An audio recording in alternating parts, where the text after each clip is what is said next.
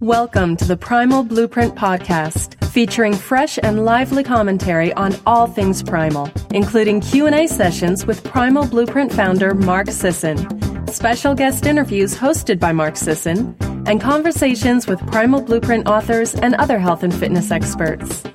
The show is presented by Primal Master Formula, the world's most potent multivitamin, mineral, antioxidant, and anti aging supplement, available at primalblueprint.com.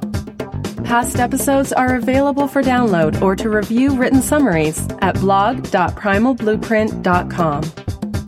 And now, here's your host, Elle Russ.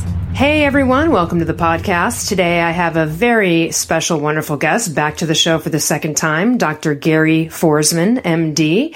How are you, Gary?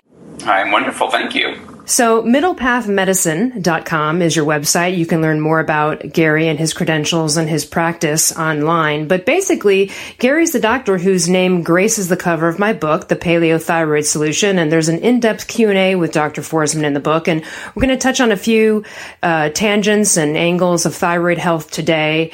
Um, let's let's talk briefly about the fact that there's just such an increase in thyroid problems, not only in the country, but you know, people are singing in every practice, naturopathic doctors, MDs. Tell us what you think is contributing to that. Why is there such an increase?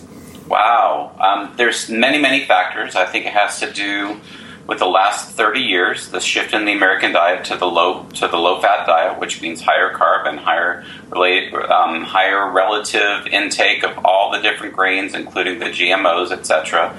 I believe uh, the stress levels and its effect on immune system function is another key component.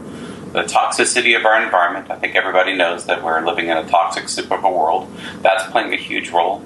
Uh, and there does seem to be an epidemic of vitamin D deficiency associated with all these autoimmune diseases. And so I think it's a, as most complex illnesses, it's a multifactorial reason. And there's not just one cause for why there's so much thyroid disease. Right. And common deficiencies, actually, they, I, I read that you know, at, at the baseline of a lot of diseases, there happens to be vitamin D deficiencies like breast cancer and other ailments. So vitamin D deficiency just across the board is something everyone needs to jump on, uh, uh, probably according to you. Yeah.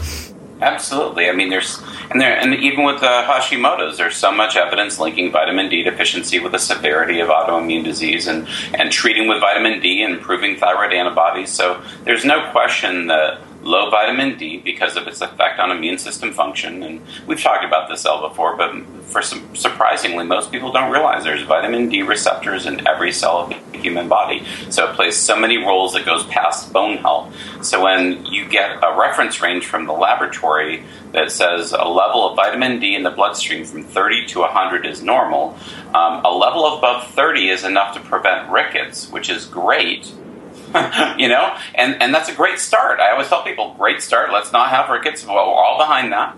Um, but the fact that you know calling a 31 on your vitamin D level normal now that's kind of a tragedy because it's it's not normal. It's just enough to prevent rickets, and and this goes into making sure people get their vitamin D level tested uh, to understand that a healthy level is in the 70 to 90 range, not in the 31 range and to also understand that most doctors, and this happens in my practice all the time, when my patient has a 75 level, it scares the doctor why a healthy vitamin D would scare a doctor.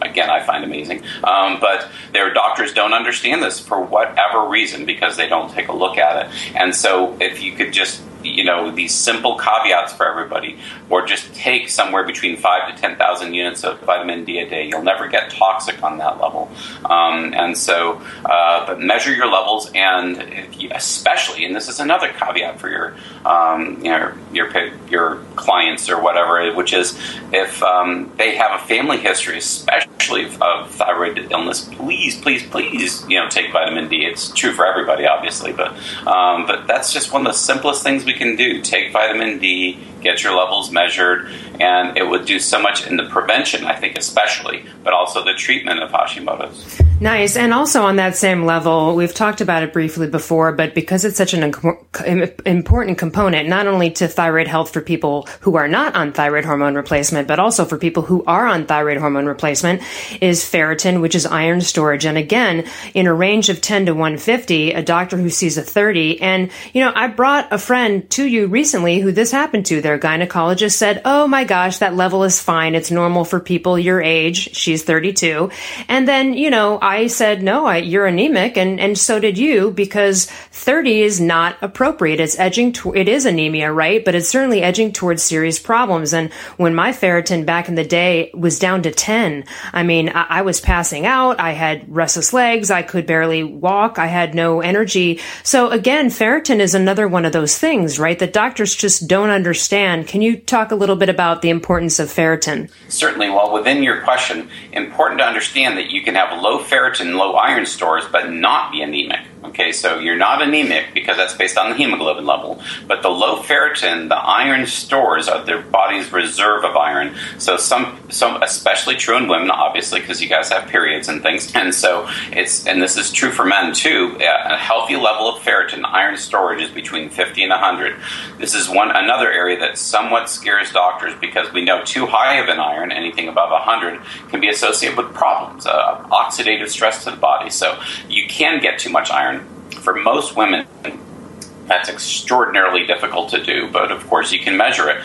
But there's many, many studies that show that an iron level, this ferritin level, under 50 can be associated with mood disorders, and low energy, so many things, even if you're not anemic. So it's low iron in the face of, uh, in the absence of anemia. Of course, if you're anemic, it's even more severe. Um, and so, because uh, once again, this is the the understanding for everybody out there. Iron its primary role probably is not probably it is to help with making hemoglobin. But just because the hemoglobin is okay even if you're not anemic if you don't have adequate iron stores your iron plays a role in so many other um, as an enzymatic cofactor in so many other conditions for the body. That's why you're hearing about restless leg syndrome associated with low iron um, low you know depression. So many things are associated with low iron in a woman who isn't even anemic. Right and most of the the doctors are just testing the hemoglobin, they're not necessarily testing the ferritin, and so they might be missing something.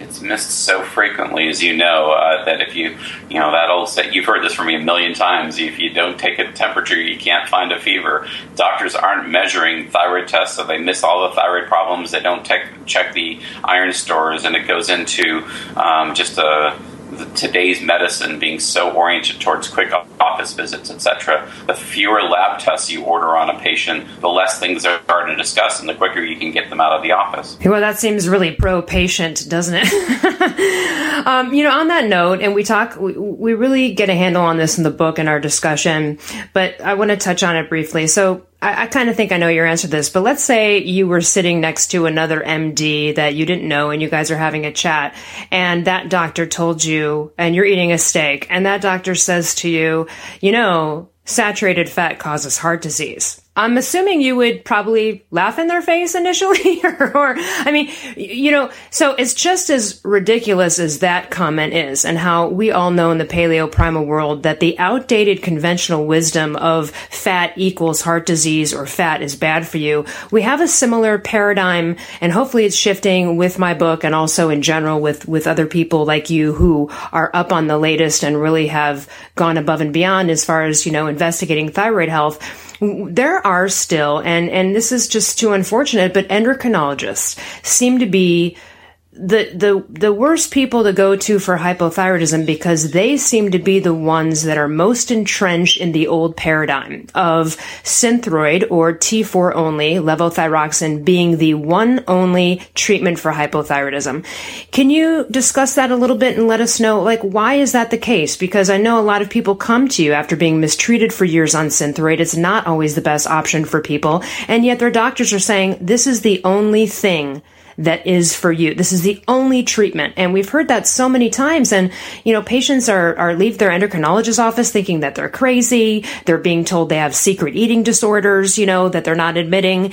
And the endocrinologists are just not testing the right tests. I mean, and someone out there might be like, how is that possible, Gary? How is that possible? Endocrinologists are supposed to be specialized in things of the endocrine system. So, so, so from a doctor, can you explain to us why that that's still there? Well, there's a lot of depths to your question, Ellen. You know I'm not good at, at shortening my answers. Um, so no, no, I like this, the long ones. Yeah. but, but this is true for you know I was just this last weekend at a conference and talking to a lady about why she had so many problems with Lyme's disease. If you go to an infectious disease doctor, they don't believe in Lyme's disease, chronic Lyme's disease, excuse me. So uh, she was talking about how many times doctors just rolled her eye, their eyes at her when she mentioned her Lyme's disease, um, and the same thing happens to the patient who goes goes to the endocrinologist who says, you know, says, I think I might have low T3, and the endocrinologist will roll their eyes at them because, and, and because they don't believe in it. And this is the important thing is that, that the understanding of Western medicine as a belief system is so important because what I was trying to get across to this lady, whether she has she has Lyme's disease and goes to an infectious disease doctor, or the person who has a, wants to have a healthy diet goes to see a cardiologist, they're going to see a, a specialist in a system which has become a belief system, not a science based system. Um, and so when you look at, and if you understand Western medicine as a belief system, not a science based system, you come to this kind of aha moment in understanding why the doctors act the way they do. Because when you go in, and let's be more specific, when you go into the endocrinologist office, they've been trained honestly that T4 and TSH is all you need to matter. All you need to do is take T4. So when you ask them something else, essentially you're challenging the very basis of who they are. And and that's like challenging someone's belief system, right? If you challenge someone's belief system in today's world, obviously things can go very, very awry. And so, and unfortunately, the doctor, who's supposed to be a scientist, really has become essentially a high priest of, of Western medicine.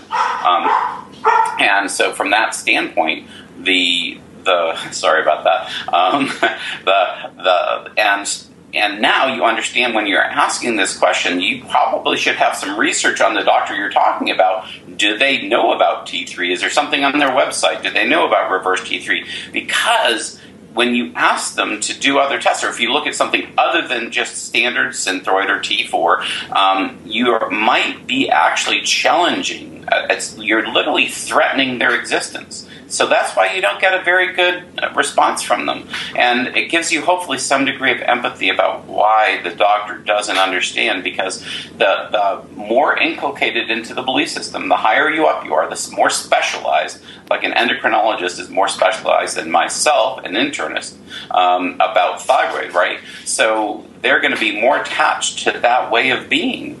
And that's why they take it so personally. Is when you ask them a question that challenges the core of who they are, you really are attacking their belief system. And anywhere in the world, you can see that doesn't go well. Well, on that note, though, there are doctors like you and others who've gone above and beyond their initial training. They've looked into things, they've listened to their patients, and you're delving into and looking at the science and you're improving your practice of medicine and improving the health of your patients. Why are endocrinologists not learning above and beyond what they learned, but yet someone like you is? Do you know what I mean? Because clearly something that they learned 30 years ago in medical school, I mean, logically, one would even think with all the changes over time that an endocrinologist might say, you know, there might be some more research or some new stuff that's happened in the past 30 years. I mean, the fact that they wouldn't even ask that question or look deeper does not just make, it makes no sense to me. I mean, what we knew 30 years ago about, you know, technology is so much more improved now. So why wouldn't they apply that same, you know, to medicine like you do?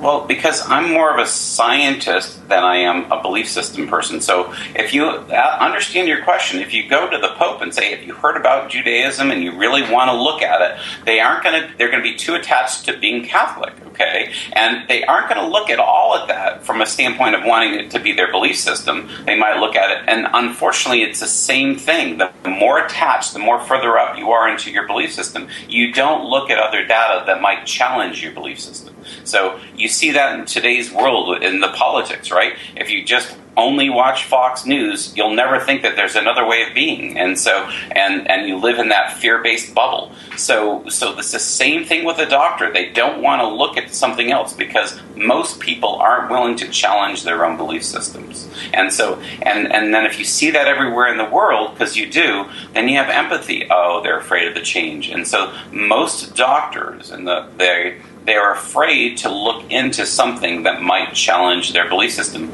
just like the rest of the world. Okay, so so I agree with you, Al. Of course, the doctor should be. That's the whole thing. I went into medicine because I thought it was it was science and it was cool, and and and this this basic understanding about why doctors are so um, attached to things. You know, it's I, I I had this kind of understanding because you know there's such an anti-vaccine movement uh, and, and the natural medicine world and and vaccines are one of the last things I challenged as a Western doctor is what is the science between uh, vaccinations? And most doctors don't challenge that. I, heck I didn't challenge it until a few years ago because I was learned as a core belief of my Western medical training is that vaccines are the greatest thing that we've done you know vaccines and antibiotics. Um, and so and it's not true, by the way. And so, but it's but vaccination, and that's what the I had. It was a, a dream the other night, and I kind of woke up from it. That that vaccination is kind of like the baptism into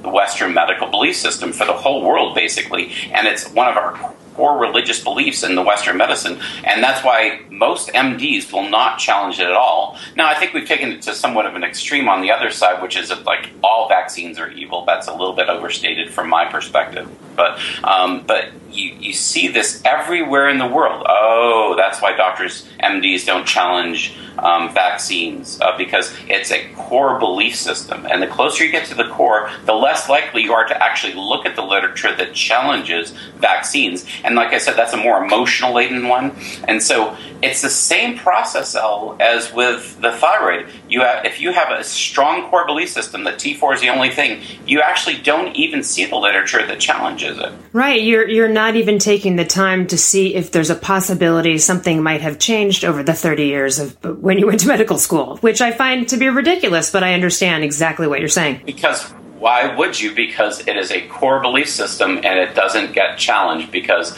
people don't like challenging their core belief systems in the world. Right. And like you said in the book, you know, an endocrinologist who spent all this money and all this time on their education might think to themselves, there's no way I could possibly have not learned everything I was supposed to learn. Right. Exactly. I want to ask you about, you know, one of these other sort of falsehoods out there. Um, and we talk about it in the book. You explain it very well, but it, it's a common theme. So when patients are on a thyroid hormone replacement containing T3, whether it's desiccated thyroid or it's compounded T4, T3, or it's T3 only, often Times, and it's not the goal, but usually when people are optimized and feeling great, their TSH value is zero ish. It's suppressed, as we say. And this causes a lot of problems. For example, actually, I was just speaking to Tony Federico on Paleo Magazine. We, we talk about it on a podcast I did with him, but he doesn't have a thyroid gland. It was removed, and he uh, was on T4, and he asked his endocrinologist, Hey, I'd really like to try desiccated. So he's been on it. And then he went back to go get the tests, and his TSH was suppressed, and his endocrinologist freaked out and said, I'm going to have to lower your medication. So, can you tell us the, the little history behind why doctors freak out about a TSH being suppressed? Yes. Well, I mean, if you start off, the first thyroid hormone test available to us doctors was the TSH. Okay, so it became back to this core belief system. The TSH was all we had for quite a while, and then there was the total T4, and we could go on and on to the rest of the test. But um, but remember, TSH is one of the first things we, we were able to measure. And when the TSH is suppressed, okay, which means low, that usually means high thyroid. And if you're, and let's start off with this, the, the reference range from the lab is based upon a general population that is not on any thyroid hormone. So the reference range that the doctor uses has nothing to do with thyroid hormone replacement therapy, okay? And it has to do with a population average, which include, by the way, the, the reference range for many are like 0.5 to 4.5, and 4.5 is too high of a TSH, okay? That means you're probably low. So, in general, if the TSH is suppressed, okay, so I saw a lady last week with, with Graves' disease, and she had a, a free T3 of 17, and which is very, which is very high, people, and, and and of course her TSH is suppressed. That's a hyperthyroid lady because she, you know, she, she has Graves' disease, which is an autoimmune thyroid disease that causes hyper too high a thyroid. So whenever we see TSH suppressed as a doctor, we're used to think, oh my gosh, this is Graves or something bad. And that's the first level of things. The next level of things is you remember we always used T4 as the thyroid hormone replacement. So when we when we did treat our hypothyroid patients, if the TSH is suppressed when you use T4 only, you are probably giving too much because that is when it's a problem. So the TSH is low in the person who's not taking any thyroid hormone. It's usually a problem of hyperthyroidism, usually, not always. Um, and so, uh, same thing goes. If someone is on T4 only and the TSH is suppressed, they're probably getting too much thyroid. Um, and that's usually, but of course, not always a problem.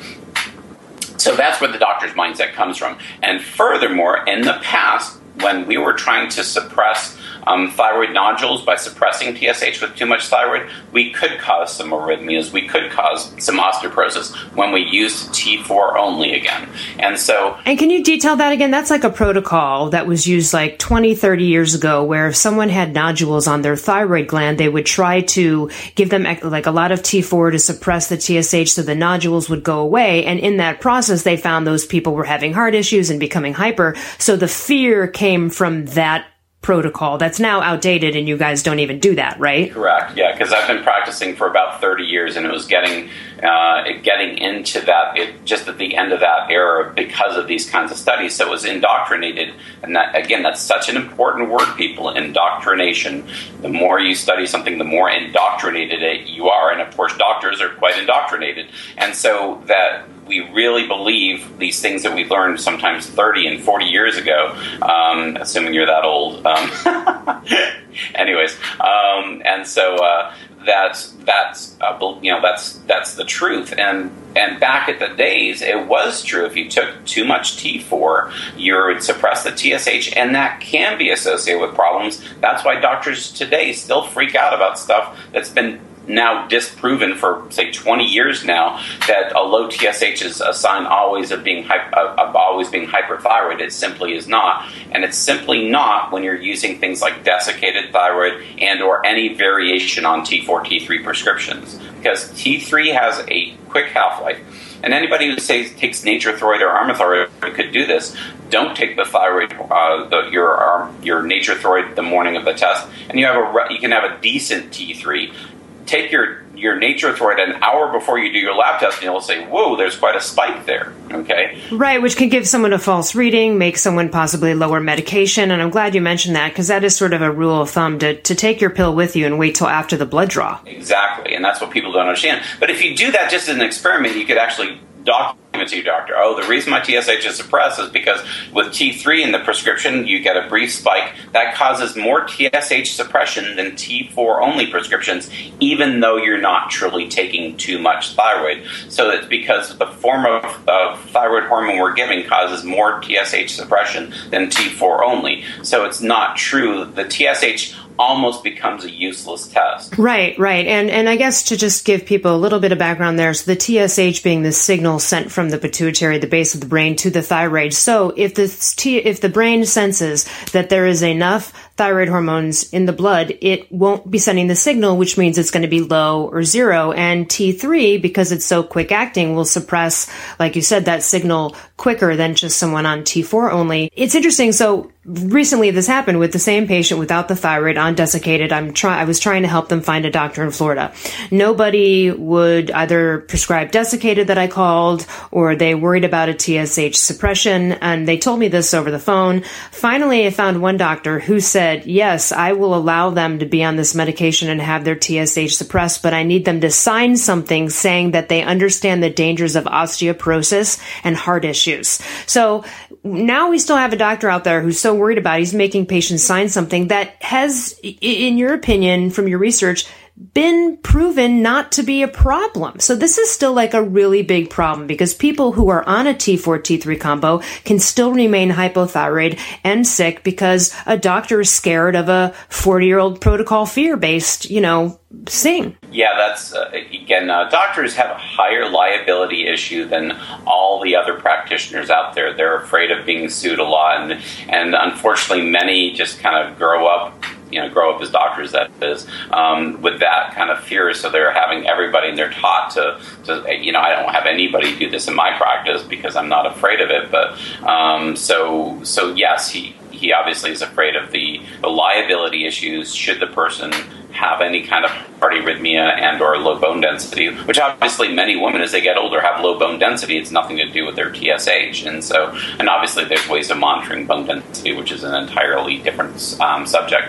Um, so yeah, and that, this goes back to having empathy for your doctor, which is um, you know true understanding. Should breed empathy, and, and just this at least this person's willing to step out a little bit, but they didn't step out too far because because they obviously didn't look up the no, this doesn't cause the, the suppression of TSH with the with the nature throid and things does not cause osteoporosis. Uh, and I told you anecdotally that in my practice, it seems like the the women who have the lowest TSH just seem to have the best bone densities and the best bone turnover. So I think that whenever you improve their endocrine status, that does help their bones. And so, uh, and many times they shift it into, you know, from synthroid to the to the the nature throid.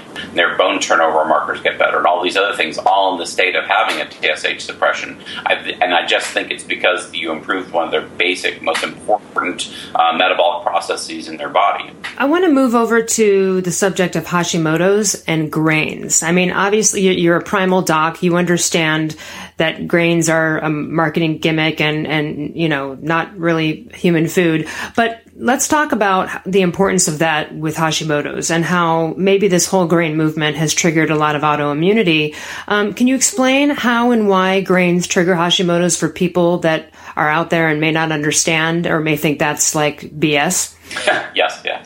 Um, wow. So as as most people know, there's only one autoimmune disease which we know the cause of. It's called celiac disease, and celiac disease is a autoimmune disease triggered by the gluten. Okay, and so the gluten molecule found in barley, rye, and wheat. Um, and so, and this gives us the template for autoimmune diseases. There is a strong association with grain and specifically gluten consumption and autoimmunity, including thyroid autoimmunity. And so this and be very clear. There's nobody knows for sure what causes Hashimoto's. There's associations with many things, from stress, family history, gluten exposure. It, we can go on and on, and the rest of the grains. Grains are an immune, they're literally a molecule that causes your immune system to react like it's being attacked. The immune system job is to rec- recognize foreign invaders. And so, one of the earlier questions you had is why do we think there's um, you know more autoimmune disease, and I think it has a lot to, lot to do with there's a lot more leaky gut syndrome. Leaky gut is increased intestinal permeability or hyperpermeability, and more intact molecules will will intact molecules of our food and many other things can leak across the intestinal tract, and the immune system will recognize the intact molecule. And so, in the state of poor digestive health, which is its own own issue. And poor digestive health is common and, and, so common in America. You can see everybody's constipated, diarrhea, whatever, and and that's because of antibiotics, drugs, anti-inflammatory medicines, birth control pills. I could go on and on. Stress. Why so much leaky gut is there? Okay, and I think with a higher exposure to these all the grains, all the different glutens of the world, especially with a genetic predisposition, intact molecules of these actual um, glutens are going are being exposed to the to the immune system, and the immune system attacks it like a foreign invader. Now, there's a lot of debate here at this point. Why does attacking that cause you to attack yourself? Is it molecular mimicry or a variety of other reasons that I think is a little bit past our podcast? But be very clear attacking these molecules is associated with attacking yourself. Because that's the cool thing about celiac disease even though it's a foreign molecule, gluten, that causes the autoimmune disease, celiac disease, when you remove the, the, the molecule, the gluten, from the diet, the celiac disease goes away, even though you're still there. Because once again, doctors were taught that if you if you're going to be there. If you're autoimmune, you're always going to attack yourself because you're always there. And it turns out it's not true. You take away the irritant, the gluten, you stop having celiac.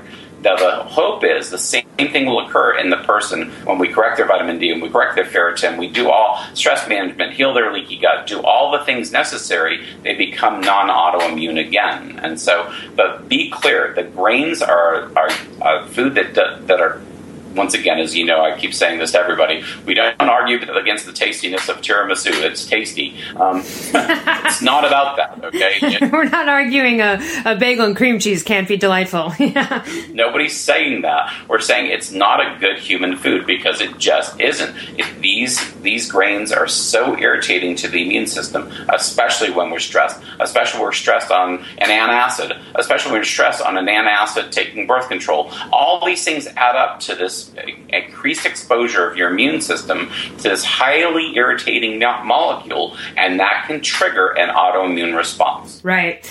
Um, and, and, and let's detail that further because I had asked you this question where I was like, well, if, if gluten enters the body, you have Hashimoto's, it triggers antibodies. And I asked you the question, well, why would someone who's on who has Hashimoto's who's taking like thyroid hormone why isn't the immune system attacking the thyroid hormone? Because clearly then someone with Hashimoto's wouldn't even be able to live. So what is it exactly attacking? Is it like a protein or what is it what does the immune system think it's seeing when you know grains come in on someone with Hashimoto's? Well as as you know with Hashimoto's the doctor has to me- measure two different types of antibodies and there's more that can be measured but start with these two basics. Are you getting your thyroid peroxidase antibodies antibodies uh, measured and the thyroglobulin antibodies measured because the Hashimoto's is actually a diverse set of diseases, uh, which I truly believe is, is true. That it's not just one thing. It's not just gluten. It's not just other forms of grains. There's it's a there's a complexity there, and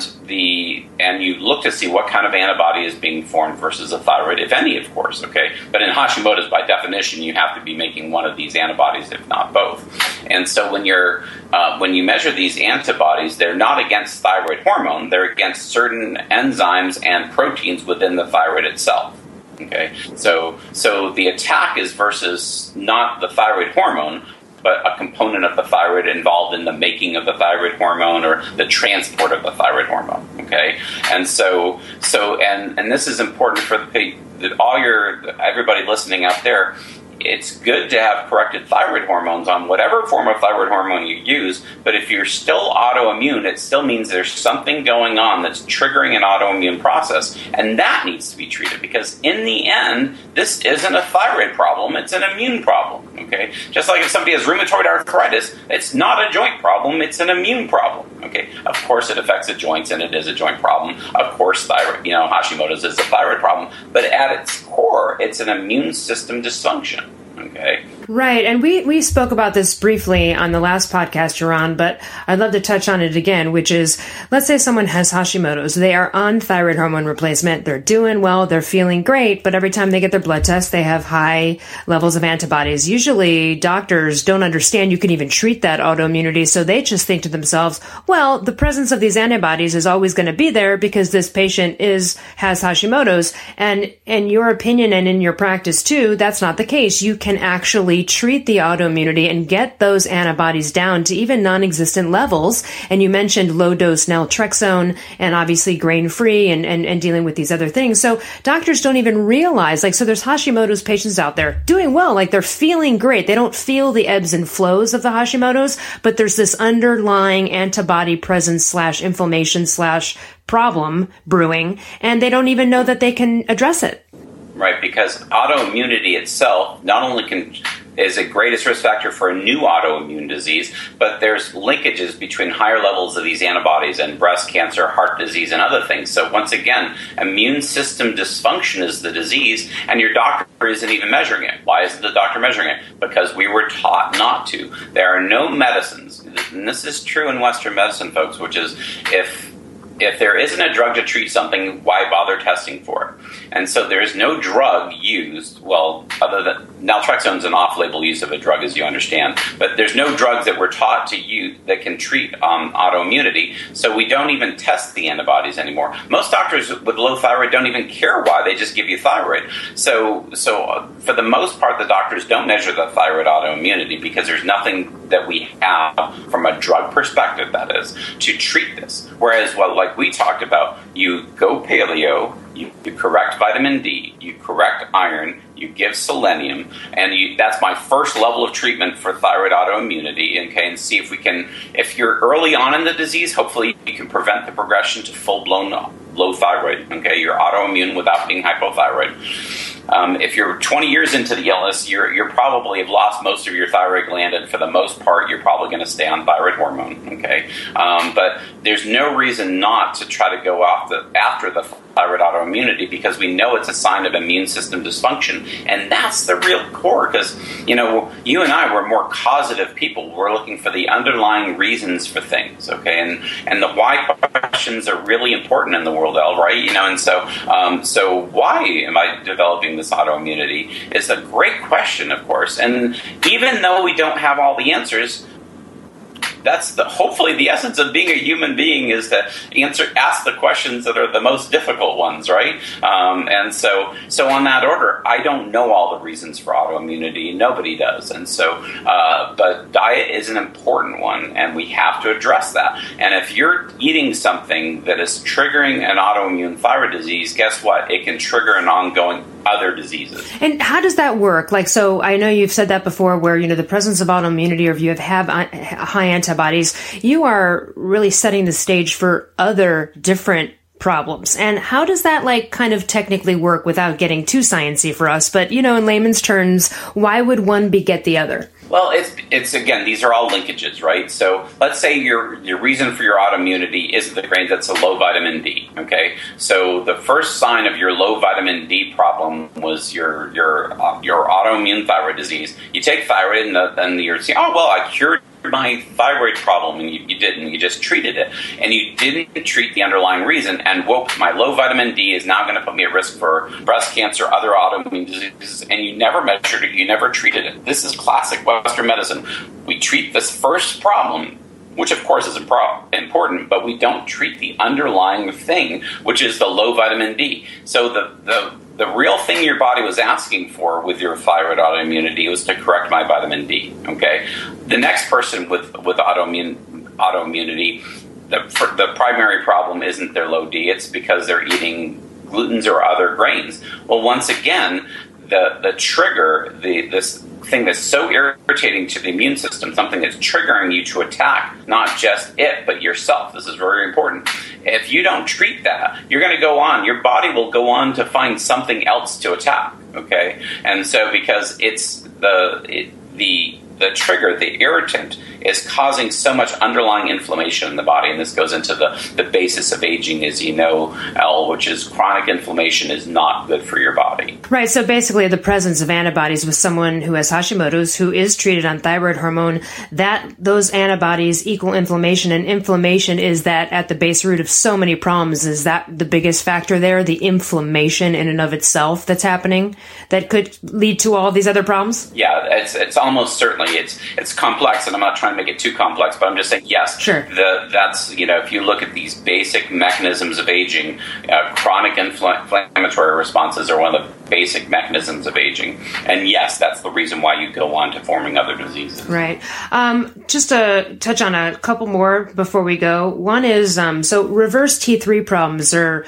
are really on the rise, not only with people on thyroid hormone, and again, probably because of all these factors, they're on the thyroid hormone, but their doctor's not checking all these other levels so that things can start to fail at some point, and the T4 will not convert into the biologically active form of T3. It'll convert into the reverse T3, and you test reverse T3 in everyone and, and consider it just a marker of wellness in general. But there are a lot of patients that don't technically maybe haven't had a hypothyroid problem per se, but they're starting to get reverse T3 problems. And these are people that have not been on medication. And, you know, a lot of it's caused by stress, um, or, or under eating. Um, can you tell us about, you know, why this reverse T3 problem is on the rise? Is it really because I mean, it's probably it's obviously so many factors, but um, can you touch on that a bit? Well, reverse T3 is an inactive version of T4. So when your body, so let me give you an example. The lady with the, the Graves disease with the rever, the free T3 of 17 had a reverse T3 of 95, which is wicked high.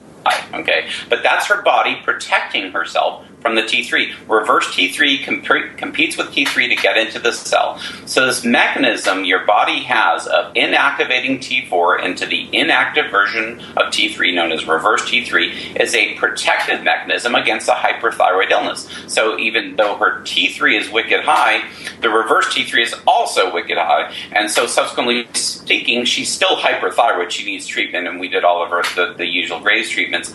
Um, but the body was trying to protect her.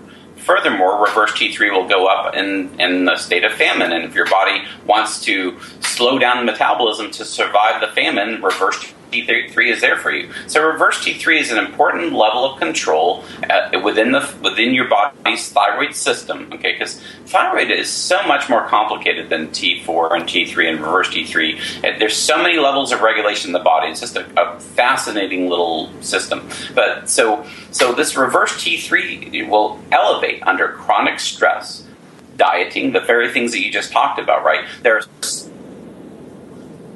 absolutely the overexercising is a form of stress. There's many drugs that people take that can affect it as well too. So so there's so many chronic and chronic inflammation is a form of stress on the body that'll go up. So reverse T3 is a very non-specific marker of stress to the system. Okay.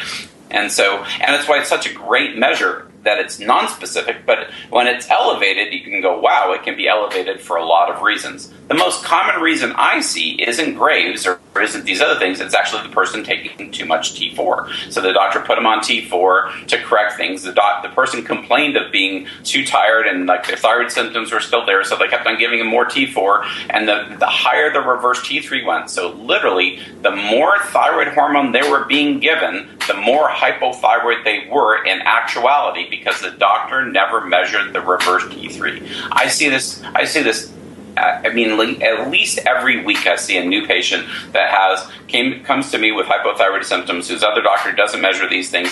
We measure the thyroid, and, and sure enough, the reverse T3 is it's supposed to be under 15. It's 35 or something like that. And you just switch the thyroid hormone. Heck, sometimes you just lower their thyroid hormone dosage, and they become ah less. You know, again, it's amazing. Um, they take less thyroid hormone, and they feel more normal thyroid. Yeah, and when I had a reverse T3 problem, a couple doctors failed me there, but one doctor actually said all you need is more thyroid hormone, which is the worst thing to do to someone. You just wanted to give me more thyroid hormone and more T4, and I was like that. I was even trying to explain to him. I'm like, that's not how you solve this. um, and so I did it on my own. But but yeah, I mean, so that would have even made the problem worse had I listened to that doctor and just taken more thyroid hormone. Exactly.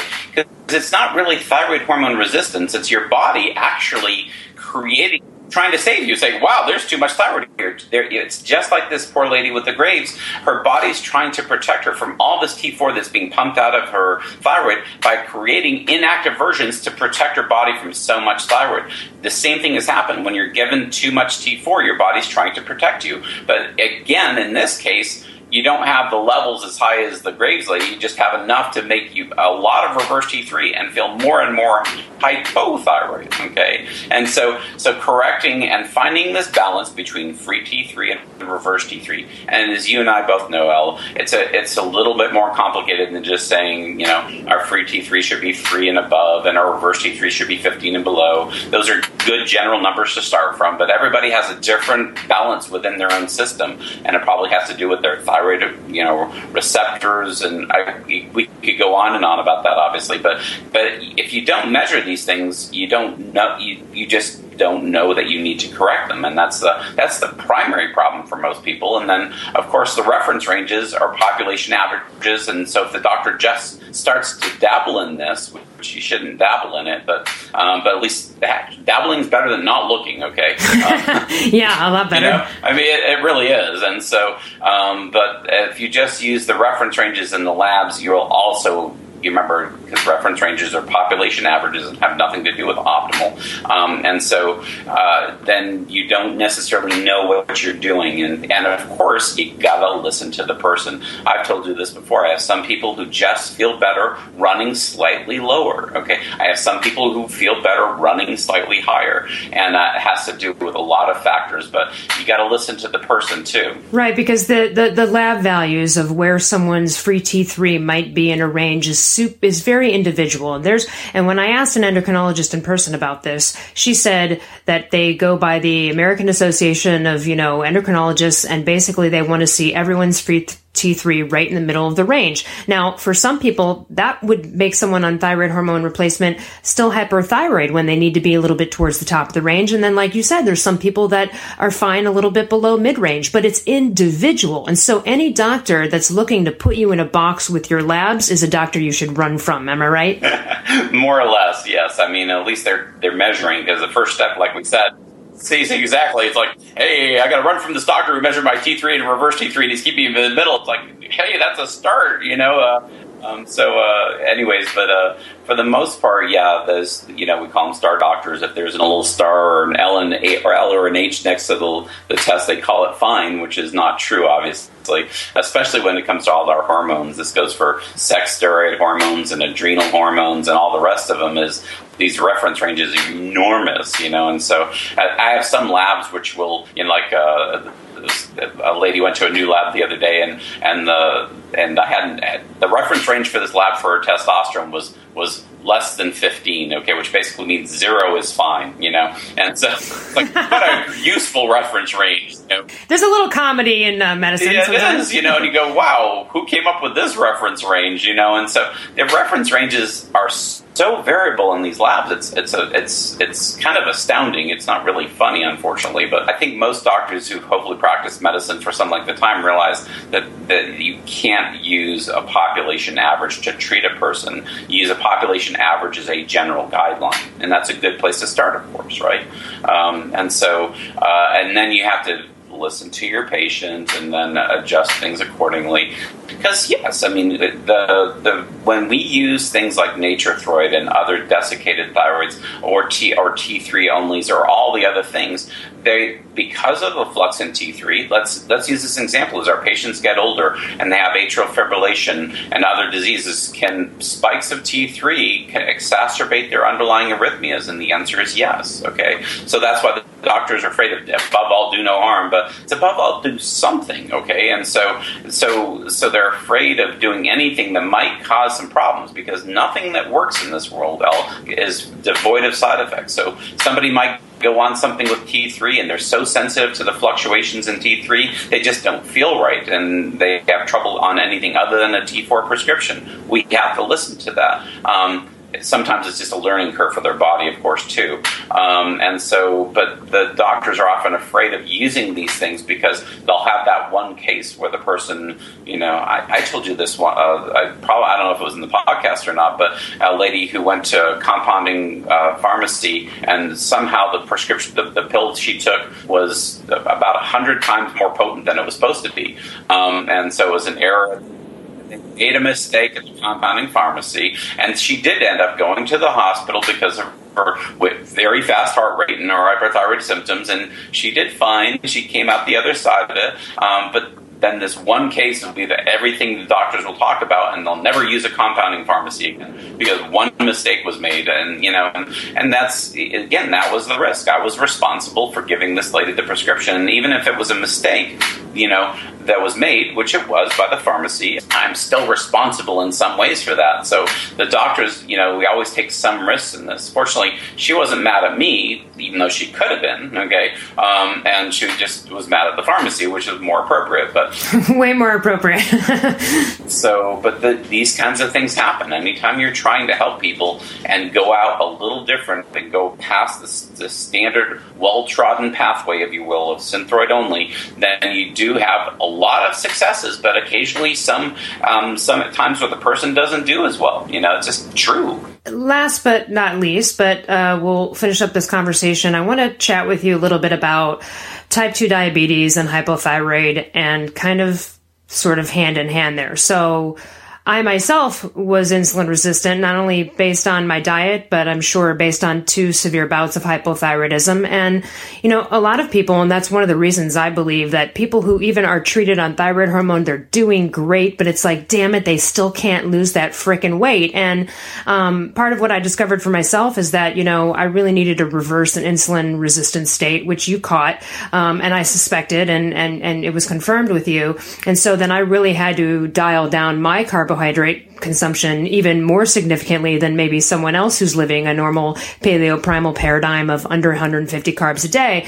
So I, in my opinion, I would urge everyone who's been treated or being treated on thyroid hormone who's having trouble losing weight to test the HbA1c or look at the carb consumption and glucose. But they really kind of go hand in hand. People with type 2 diabetes are at more risk for thyroid problems and vice versa. Can you touch on that? Because that's where really paleo and primal come in, at least with a low carbohydrate paradigm aside from no grains. But, you know, they go hand in hand and it, it's like you don't want to develop another issue, you know, once you've already just gotten over and gotten over one. All these things come down to being the basic mechanisms of aging, right? So the one of the inf- mechanisms of aging is just inflammation in general. So I promise I'll get to this. Inflammation is tied into this very essence of what you're talking about. So, well, and I had inflammation too, so yeah. Correct. You measure the CRPs, you measure the fibrinogens, and you see is the person in a pro-inflammatory state. Now, by the way, one of the most common causes of a high CRP, C-reactive protein, is a blood test you can measure, uh, and you know, in your blood, obviously.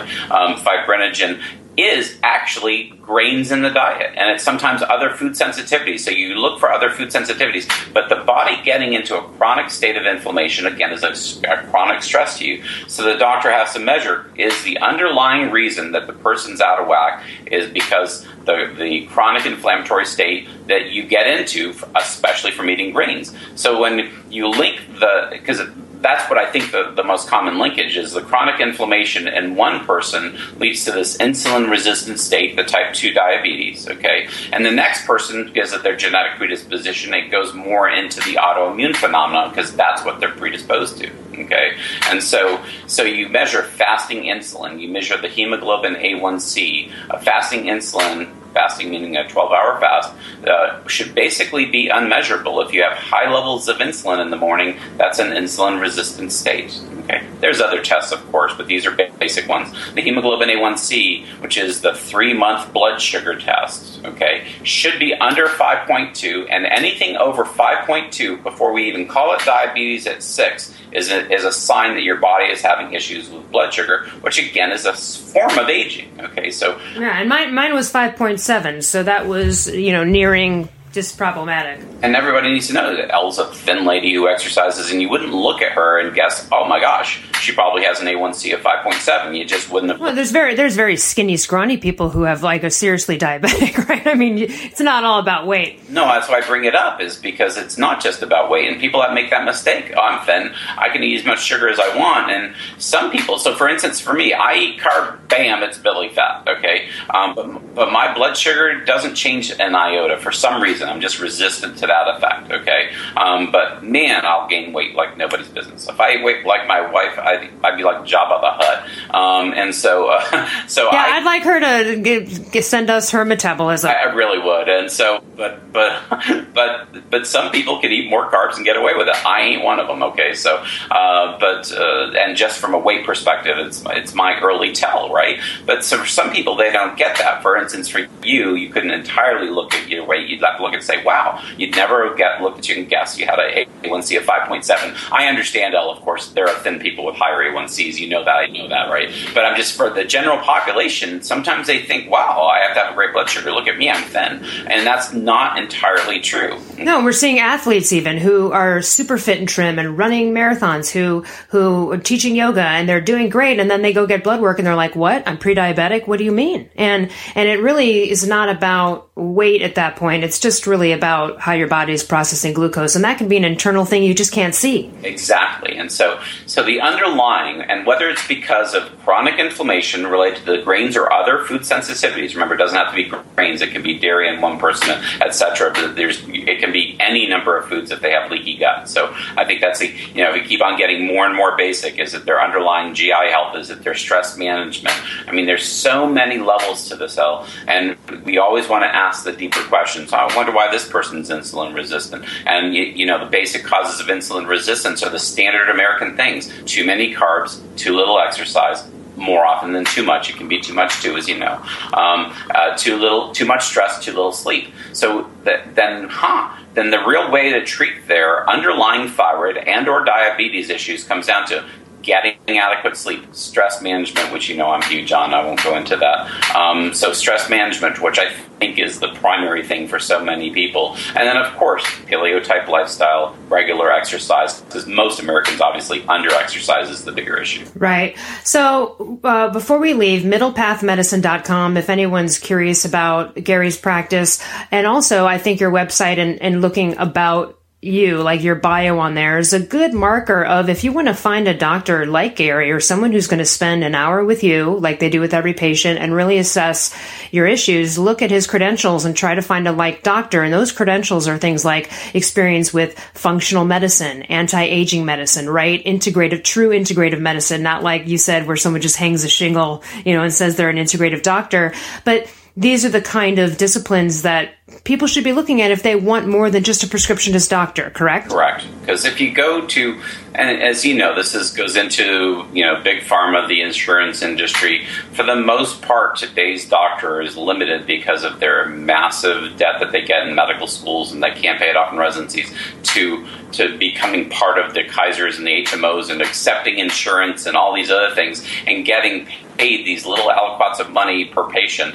Um, and there, and if they're if you are not a surgeon, if you are just a general family practitioner, internist, etc., you to you have to see a ton of people to try to cover your overhead and make any kind of living. And so everybody thinks doctors are rich. If you don't, if you don't um, you know, if you follow the basic uh, premise of staying within the system, which is what most doctors do, then they'll you'll get short little visits and lack of lab tests and things because there just isn't the time to talk to you. So you have to look at doctors who've kind of stepped outside of that model and often will, like for instance, in my practice, it's a cash practice, but it means I give you a super bill. I, we agree on how much you're going to pay me. You give the super bill, and then the insurance company works with you to reimburse you. It's not as it's not going to be reimbursed as well as your HMO doctor or your other things, but you're going to get HMO medicine, you know, and so which is you're going to get HMO treatment, which I don't know.